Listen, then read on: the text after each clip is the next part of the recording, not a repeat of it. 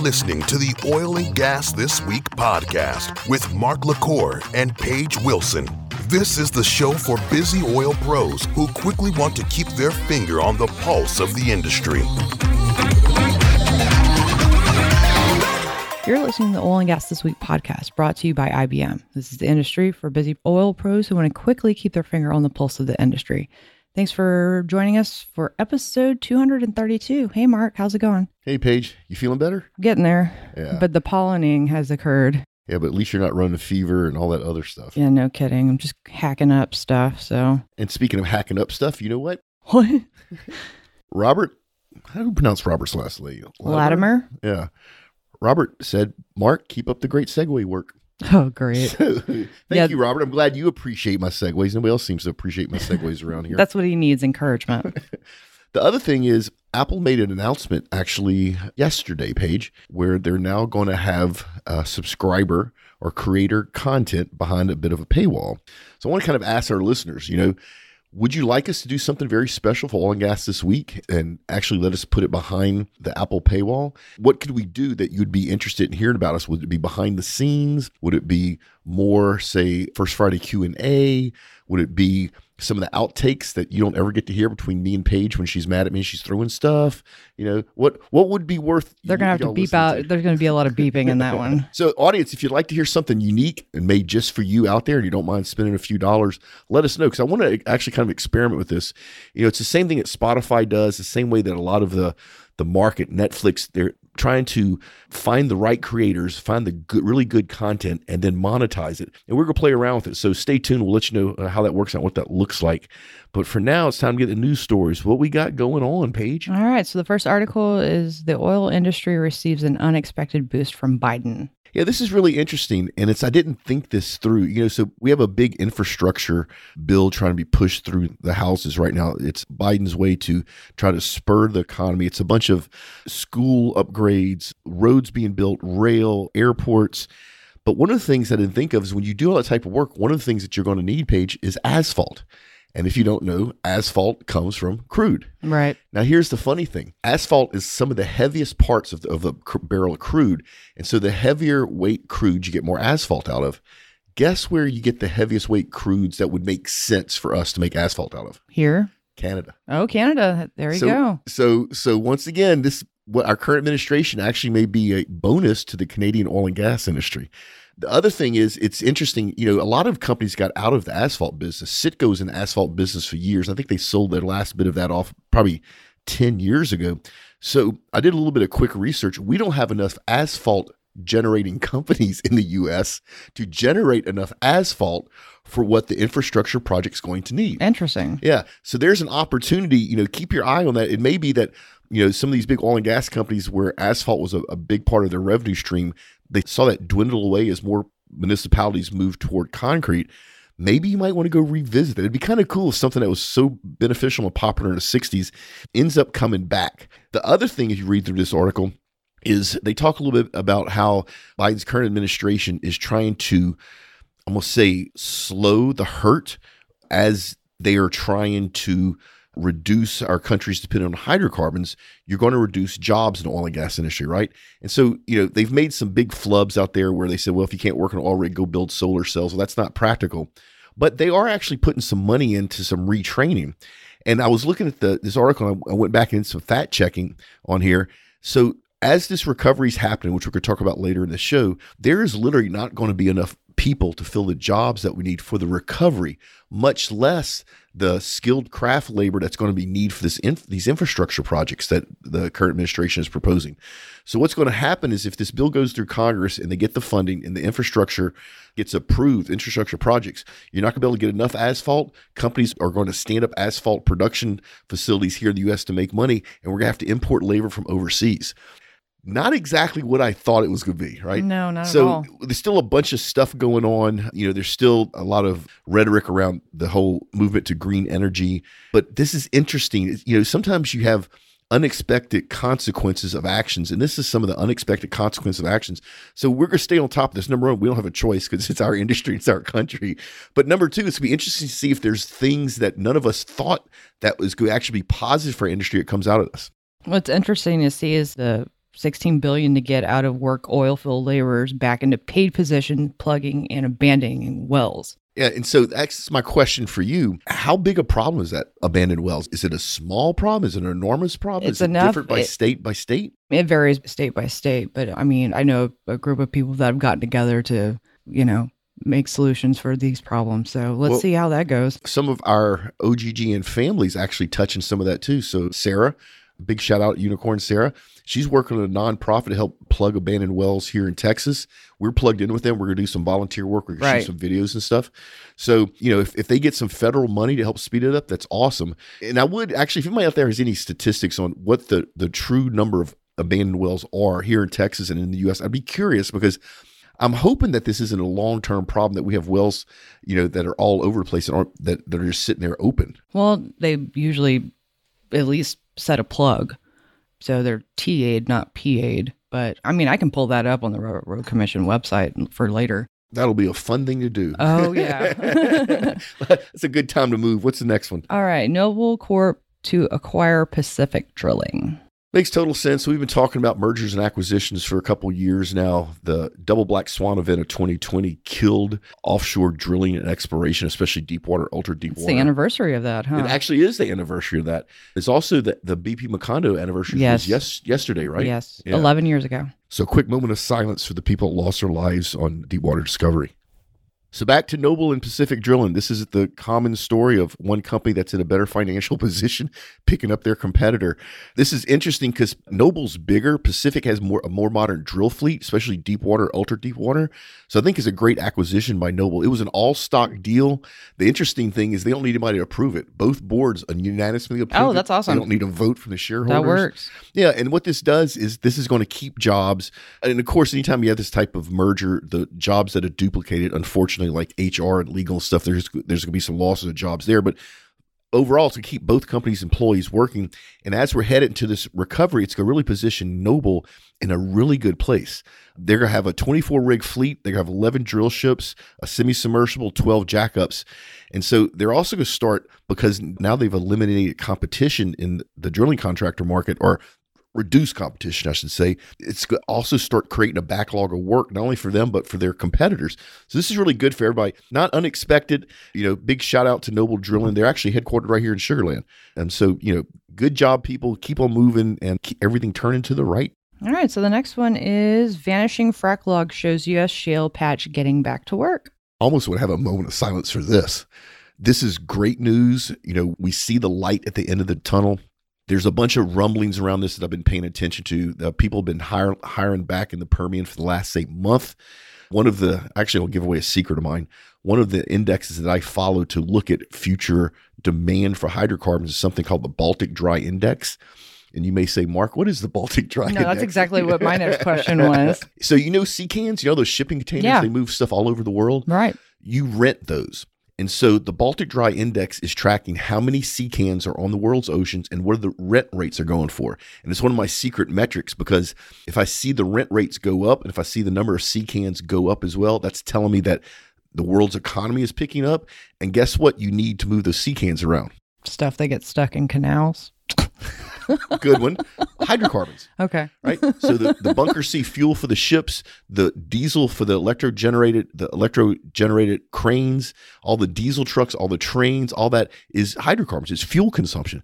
So that's why I use the Baltic Dry Index. The other one I use is what is the U.S. Airline Security TSA? So TSA posts metrics showing year over year number of flights that went out, and you can go to the TSA website and see that. And what I'm starting to see is more and more flights going out to the business areas of the world, which is what we've been waiting for, right? Right. So we're not back to where we should be. We're headed in the right direction. The lights at the end of the tunnel, and the light Paige is really, really bright.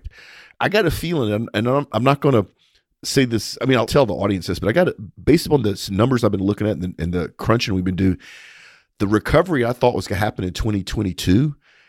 I think may happen this year, and it Oh, may that's happen as- awesome. as, early as July and August. And the thing that we have to be really careful of is if I'm right and we hurry up and get back there where the world's economy picks up with a roar, what's going to happen is we're going to have a decrease in supply of hydrocarbons, right? And the danger there is everybody's going to start producing again. OPEC's going to start producing, Russia's going to start producing, we're going to start producing, and we're going to have an oversupply quick, rather quickly, which will drive prices back down. So if I'm hoping prices only get to 75 or 80 dollars a barrel and they stay there. What I don't want it to do is get to 100 dollars a barrel. Yeah. Right? Right. So let's we're going to keep an eye on this and you know because of the and go back to this article I kind of skipped basic article but basically you're talking about ducks about drilled but uncompleted wells Right. and the duck inventory has dropped dramatically. What happened after 20 or during 2020 is people quit spending money drilling wells and they started completing wells, but there was a not as big a demand for hydrocarbons. So you had this huge inventory of wells that were drilled but not completed, and that inventory is rapidly disappearing. I mean, it's disappearing fast. So this is great news for our industry. It's going to be interesting to see what the new shale revolution is going to look like because in the past up until say 2019 it was all about growth and people invested monies in companies that could show growth in shale plays now it's all about making money right the investors no longer care about growth they want to make sure you can make money which means the companies that will stand up in this little bit of a boom in, in the shale plays are going to have to be financially st- much more financially stable which honestly is good for everybody Awesome. Okay, so this is a little old, but I think this is my favorite article of the year so far. Colorado Oil and Gas taunts the North Face at mock awards ceremony. i love this I do too. I, I don't know if you saw the recent picture where somebody bought the window space from the office building uh, directly across from the North Face's CIO office, and they plastered in the windows all these pro oil and gas things. Like, Thank you for supporting our industry. so they literally bought the window space. So this is, if you haven't heard, this is a company called North Face. They build a lot of outdoor clothing, you know, if polyurethane jackets and ski clothes and that sort of stuff. And basically, the story is, who was it? Was it an independent operator? I think so. Forget who it was, but they wanted to buy a bunch of stuff for their employees for I think Christmas. for Christmas, and and they were going to buy a jackets. jackets, a bunch of North Face jackets. And they wanted their company logo on it, and North Face did what Paige? Which I still can't believe they did this. and they said no and why do they say no? because they don't support oil and gas. Yeah, so they don't support oil and gas, and yet their most of their products are made from oil From- and gas. exactly. hundred percent of their products are the logistics are oil and gas. Most of their products are made from hydrocarbons. I shouldn't say, just you know, but so it was just very hypocritical. They've caught basically hell in public about this, and they should. You know, super hypocritical. But but I think this is cool. So they actually, the Colorado Oil and Gas Association actually bestowed its first ever extraordinary customer award to the North Face, saying it appreciate the company for its abundant use of oil and gas. They actually had a mock award ceremony. Dan Haley, who we actually know, actually they made a bit of a roast and they they made fun of North Face, even to the point where they talked about North Face parent company, who we know built an airport for its private jet fleet, and that private jet fleet doesn't run on rubber bands and, and unicorn farts, right? It runs on jet fuel. So oh, this is the best. yeah, and it's funny how many people we know in here. We got Chris Wright, you know Chris. Yeah, I interviewed him. Yeah. Yeah. Uh, he's giving them a little bit of grief here. He's actually holding a little bit back. But I just, you know, honestly, North Face, if anybody, which I doubt anybody from North Face is listening, you know, that was the wrong way for you to handle that. And what you should have done when they called you on it is you should have stopped, apologized, and then came back and said, look, we want to make sure we're environmentally responsible. We do use hydrocarbon to manufacture our products, but we're trying to make sure we do it in a responsible way. Instead of saying, no, we're not going to sell you jackets because we don't support the oil and gas industry. right. Let's come back to that in a while. Let's give it a month to come back. Let's keep making a little bit of fun of them. That's that's fine by me. Actually, I Um, don't want to make fun about this next one. No. So, search for survivors of capsized lift boat ends. Speaking of moments of silence, Yeah, let's give a moment of silence for the lost lives. So the first thing about this article is they call it a lift boat. Articles published by AP. well, that explains it. Yeah, it's so it's a jackup rig. Yeah, right. Basically, you haven't heard the story. This is a jackup rig that was dispatched out of the coast of Louisiana, going to its next drill site. They had some bad weather. The captain, who was very experienced, made a decision to go ahead and go. Evidently, and it's still early to tell. Evidently, the weather forecast was wrong, and the weather was much worse than it was. The jackup rig capsized. They had, I think, 19 people. Yeah, there were on board. 19 people on board. Six were rescued on the first day. And then they've pulled five bodies. Actually, I think this is a little bit old. I think now they have six bodies, which leaves a lot of bodies yet to be found. There's divers, multiple divers on scene. They're running 24 7. There's no visibility in that part of the Gulf of Mexico. So they're doing everything with lights and they're having to cut through and work through this entire jackup rig that's sideways and upside down to search every passenger compartment. you know, every cubicle to make sure they can find the bodies. There's hope that there's big air pockets trapped in there. Yeah. It's slim odds, but you never Yeah. know. The interesting thing to me is if you look at the picture of, of the rig, you can see that there's one leg down, starting Yeah. to come down. So what happens with the jackup rig, they're not very seaworthy. They're like a big box you're trying to push through the sea. Yeah. And when they hit rough weather, and they don't have a V hull, when they hit rough weather, it could be very dangerous. And so, what they do though, if you have the legs up, so not in the water, the jackup rig travels much faster, much fuel efficient. Right. But if it gets really bad, you can lower the legs, which helps stabilize the jackup rig in rough water. And if it's shallow enough, you can jack it up. So it looks like, and- it's not like they've called me and told me this, but it looks like to me that that probably the crew was starting to drop those legs to stabilize the, and they just did it a little bit too late, and, and they they lost control of the jackup rig. So you know, our hearts and prayers go out to the families that are involved with this. We'll keep reporting on this. This is a tragedy for our industry. You know, prayers. Yeah, absolutely. And thanks to my cousin Carla for pointing this out to me because I've been, you know, under the weather and I hadn't, I had no idea that it even happened. So, all right. So the next article, historical oil glut amassed during the pandemic has almost gone. Yes, we talked about just a little bit about that before. Now, what's interesting about this is they don't talk about the fortunes that were made. So, a lot of people that were that understand the industry that were very smart when oil was in negative numbers, and trust me, people, they weren't paid to take the oil. That was just a financial thing, but they got oil literally for pennies on the dollar. They bought as much of as they could, and they stored it all over the world. Knowing that the price would come back and knowing that it was easy money. Well, it's been easy money since oil hit $60 a barrel Right.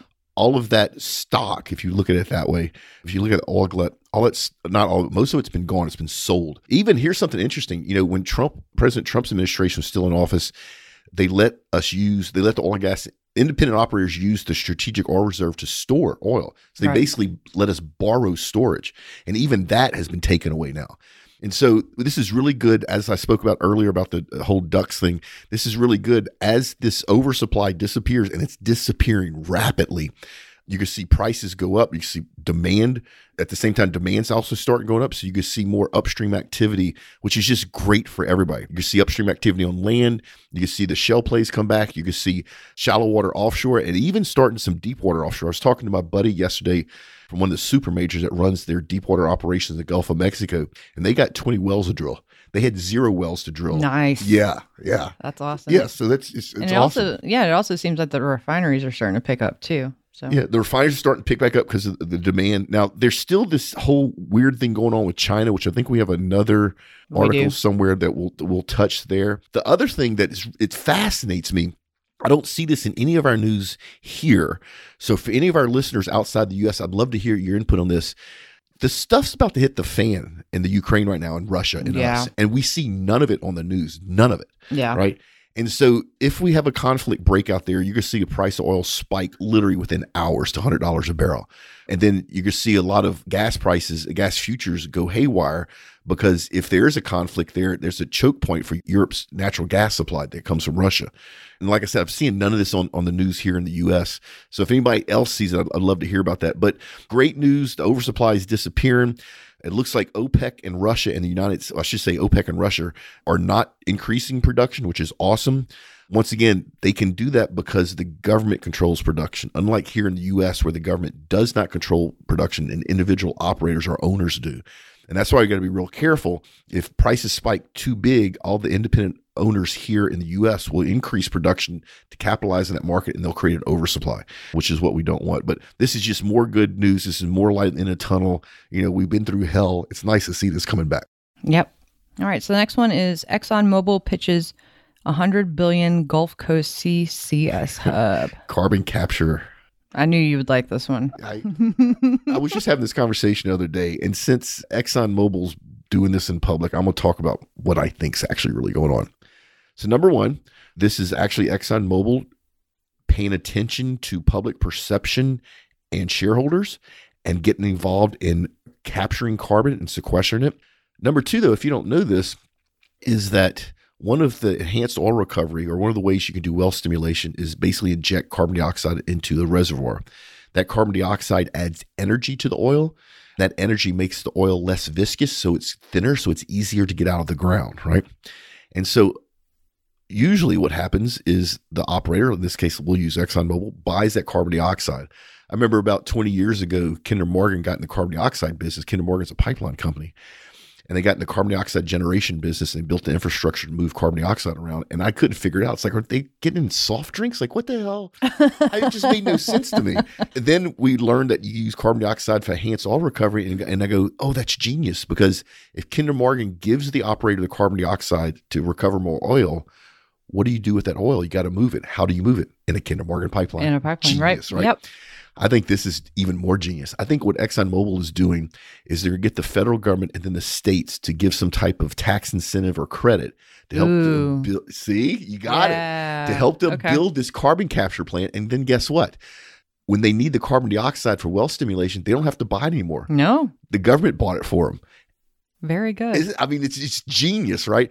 And even what they're doing with it. So one of the best places to store carbon dioxide is depleted reservoir, all reservoirs. Well, guess what happens when you pump a whole bunch of carbon dioxide in a depleted reservoir? You can go in production again. I mean, Interesting. yeah. And all your your geophysicists, petroleum engineers, I know it's not that simple. I know it's not, but still the business idea behind this is solid. And at the same time, you know, if Exxon is going to build a facility where they can take care of 50 million tons a year by 2030 and then double that by 2040, if carbon dioxide really is an issue, and everybody knows my view on that, well, now you have somebody that has enough scale, enough scope, and enough reach to actually deal with it. There's not too many companies in the world that are big enough to deal with something as enormous as CO2. Exxon's one of them. So big shout out to Exxon ExxonMobil. Love y'all guys over there. Love this business idea if I'm right about using it for enhanced oil recovery. And regardless, it doesn't matter. You know, Exxon's out here doing it. Now we just need the federal government and the state governments to chip in and make this thing a reality. And then the other thing is how many jobs this will create? Plenty. A lot. Yeah. Plenty. All right. So the next article is Should Louisiana be a sanctuary state for oil and gas? This bill would make it so. Okay, Paige. Hmm. It's a guy from Caddo Parish.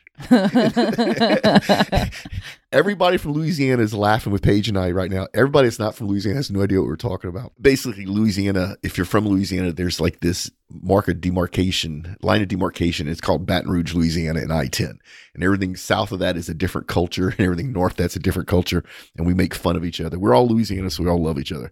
Anyway, interesting approach. This lawmaker wants to make a, a law that would make Louisiana a sanctuary city the same way that during our last administration, you had cities making themselves sanctuary cities for illegal immigrants and stopping deportation. What they want to do here is basically the same idea and basically stop the federal government from interfering in the oil and gas industry and then be a sanctuary or a haven. And I'm sure the idea eventually would be to attract more businesses and production and everything. The problem with that is number one, I don't think it's legal. I don't think the state government can make a law to override the federal government. And even if it is legal, I don't think it's just like a vote. I think it'd be years of, of courts battles back and forth, back and forth. Honestly, I sort of like the idea because to me, it's like this lawmaker basically giving our current administration middle fingers like okay if, if you're going to try to curtail our activities that drive revenue in our state we're going to change the laws where you can't whatever you say doesn't matter. So anyway well i don't think this is going to go anywhere. I haven't real haven't read real deep into this but it just doesn't sound realistic. I love the idea and i love the gumption of doing something like this. It's just a big middle finger. Yeah somebody should make some shirts louisiana the next oil sanctuary state. I love it. Or Um, some memes, whatever or you're some into. memes either way what we got next We got U.S. Energy Lobby wants federal lands banned ended. yeah it should whether it will I thought it was 60 days. was it 60 days i thought it was I don't remember. I don't know. I, It was it was a temporary ban though. Absolutely, it was, was, a temporary ban. so they could evaluate everything. Yeah, and I think we talked about this. Actually, it was on the first Friday Q and A. So I'll give you a perfect example, real life example, is the same reservoirs are at the border of New Mexico and Texas. So it's it's basically the same rock, right? And yet most of the New Mexico side is federal land, and most of the Texas side is private land. And all the money, all the companies, all the business, all the jobs, all the hotel rooms, all the restaurants are moving over to Texas because of this. I mean, it's that's a real example. You can drive up there and see it right now. And so this is API, which You're on American the board of. yeah, well, I'm on the board of the Houston chapter. Right. This is American Petroleum Institute, Institute going to our federal government saying, look, this is not legit. This is hurting jobs.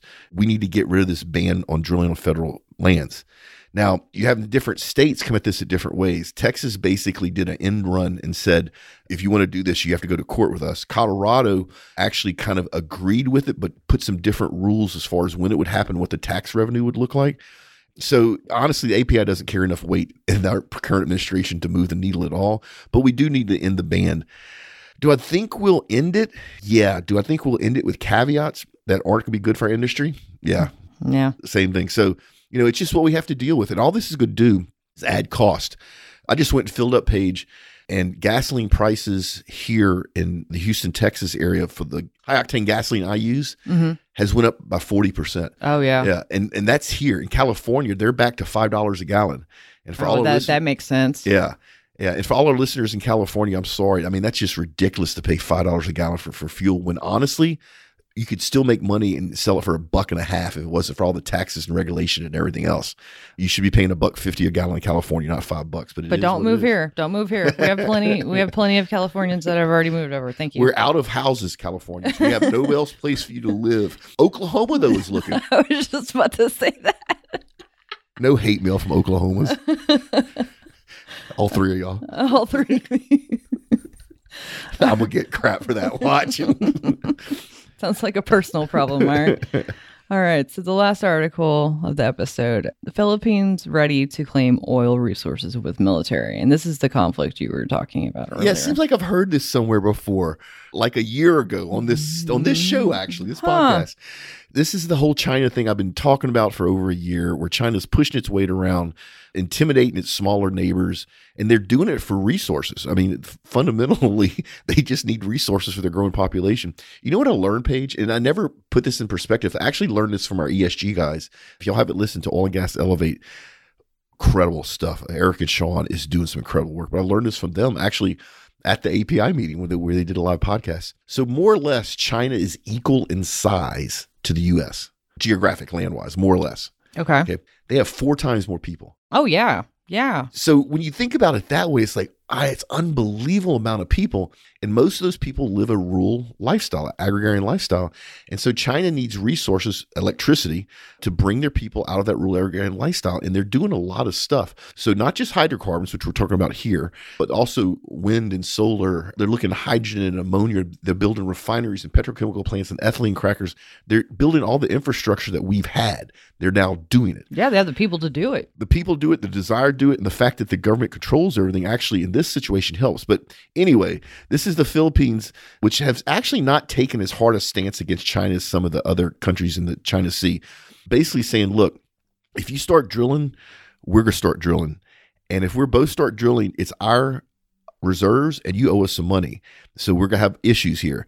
It's really interesting. So China has 240 vessels in this area of the China Sea. And China's saying, Gaw. China's saying they're fishing vessels. Oh right. Yeah. Okay. Mm-hmm. Now, the U.S. has an aircraft carrier headed that way right now.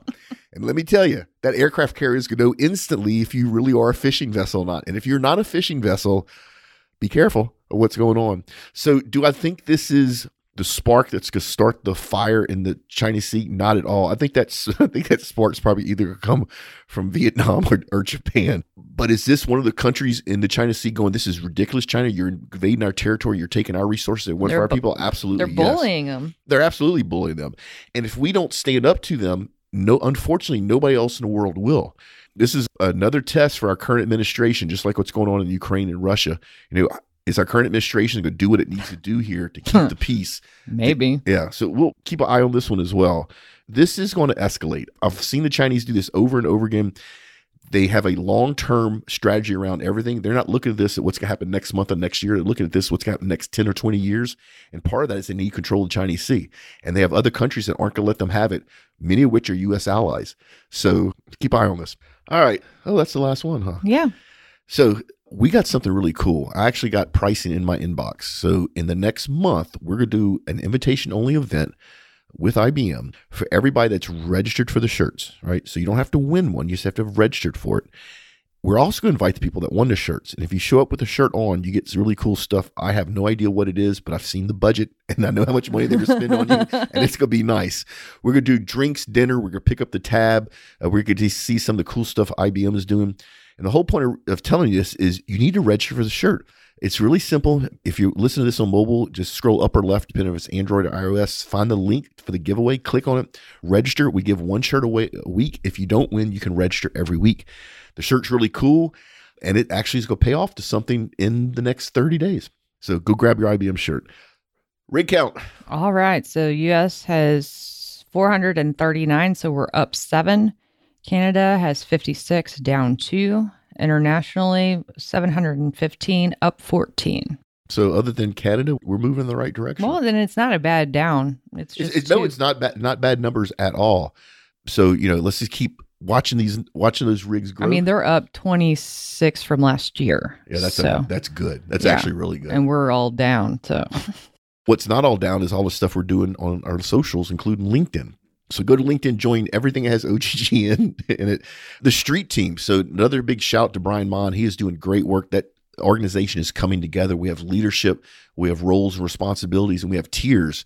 So you can join and, and give us an hour's worth of work a month, and we're super happy with that. You can join and do nothing. We're also super happy with that. so go to LinkedIn, join the group. Brian's a great guy for you to know. And we're doing some really impactful stuff there, not just for OGGN, the company, but for the charities and Right. uh, sup- that we support. exactly. And then go check out the new OGGN website, find out anything and everything OGGN there, including And quit sending me emails about what's t- the typos and stuff. Oh, you get emails about typos and Every stuff? now and again, I get one. We're so everybody out there, thank you for helping us proofread. Yeah. Uh, Paige and her team are very aware of what needs to be changed. yes. Unfortunately, Paige is not like it was a few years ago when it was just us and you and I could go in and just change the website, right? Because there's only three of us. Right. Now we actually have a webmaster that doesn't work for us, that works for our marketing team. exactly. And so we've grown. So things like getting typos fixed takes longer, but but we appreciate everybody proofreading. But Paige says she has it down pat. Speaking of proofreading and stuff that's down pat, this is ridiculous. it's not ridiculous. you know who really has it down pat? Who? Savannah with the news show. Oh yeah. Have you yeah, listened? Yeah. yeah, I have. So good. So, people, if you want to find out what's going on with OGGN and also some unique news in a very quick listen, it's like less than 15 minutes once a week, I think it's like 10. 10 minutes, go check out OGGN News. Big shout out to SPOC Automation for sponsoring that show. You know, she's taking names and kicking butt, and it's awesome. Yep. Very proud of her.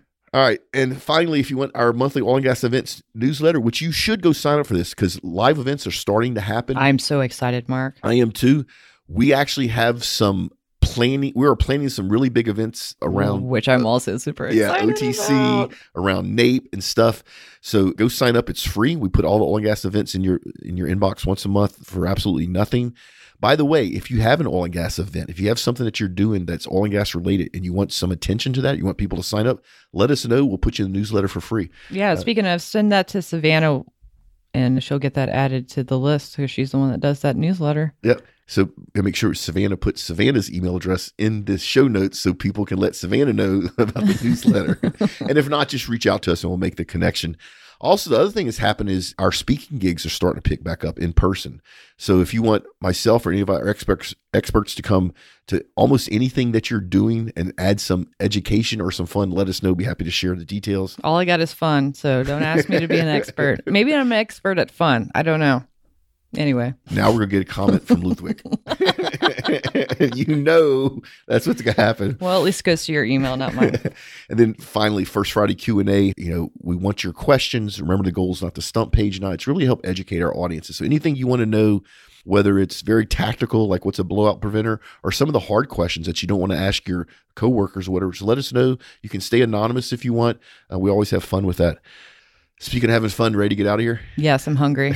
Remember, folks, do great work, pay it forward, and we will see you next time. And here's Savannah with events on deck.